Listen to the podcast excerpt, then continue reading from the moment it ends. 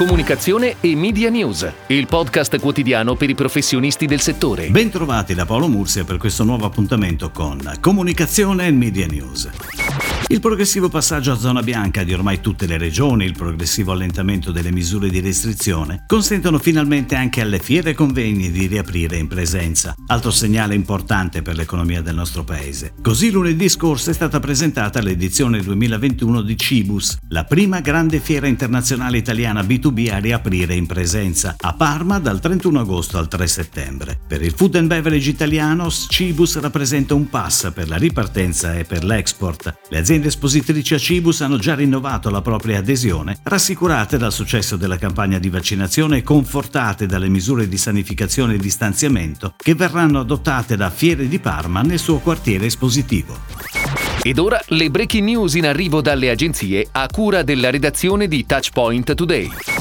Eolo ha avviato venerdì, in occasione della prima partita degli europei di calcio, la campagna media multicanale che prevede l'utilizzo integrato di televisione, social, digital e carta. Ruolo particolarmente importante viene giocato dallo spot TV on air in posizioni premium dall'11 al 14 e poi il 17 giugno, all'interno dei break delle partite su Rai e Sky e con una domination dei programmi di news e prime time anche su canali Mediaset e la 7. La realizzazione della campagna integrata è di Dude, mentre la pianificazione media a cura di Media Club. La pianificazione digitale social è stata realizzata in house da Eolo e sarà caratterizzata da video dedicati realizzati con la collaborazione dell'agenzia Hello. Conclude la campagna l'investimento sulla carta stampata, con una pagina sulla Gazzetta dello Sport il giorno di avvio della competizione e una il giorno dopo ogni partita dell'Italia.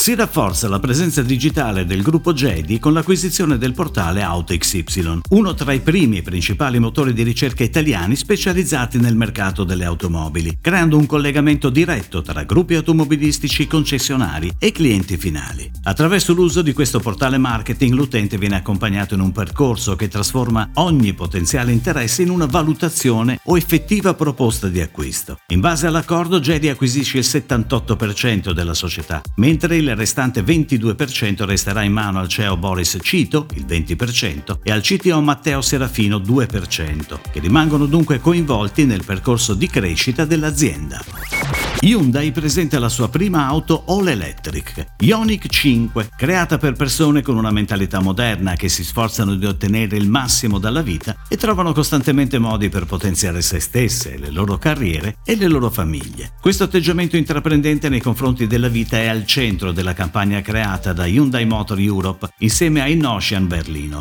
Un film creato in collaborazione con il regista Paul Ward è al centro della campagna. Gli scatti sono del fotografo di lifestyle e automobilismo Dave Hill. La campagna europea, che sarà on air in Italia dopo l'estate, è accompagnata da numerosi asset come film di prodotto, contenuti per i social e comunicazione digitale. L'agenzia di comunicazione Mostacios lancia Mostacios Press for Food, la nuova divisione Press Office. I progetti di comunicazione per il settore food and beverage, ideati dall'agenzia pugliese, potranno così essere supportati da un servizio di pubbliche relazioni e ufficio stampa. Il CEO di Mostacios, Luciano Rubino, e la sua strategica e creative partner Evelyn Loprete danno il benvenuto a Ezio Zigliani dell'omonima agenzia, nominandolo responsabile di Mostacios Press for Food. Il filo diretto tra Bari e Brescia, città che che ospitano le sedi principali di Mostacios e Ezio Zigliani, rappresenta un'importante sinergia che è in grado di coprire al meglio in termini logistici, di contatti e di copertura mediatica l'intero territorio italiano.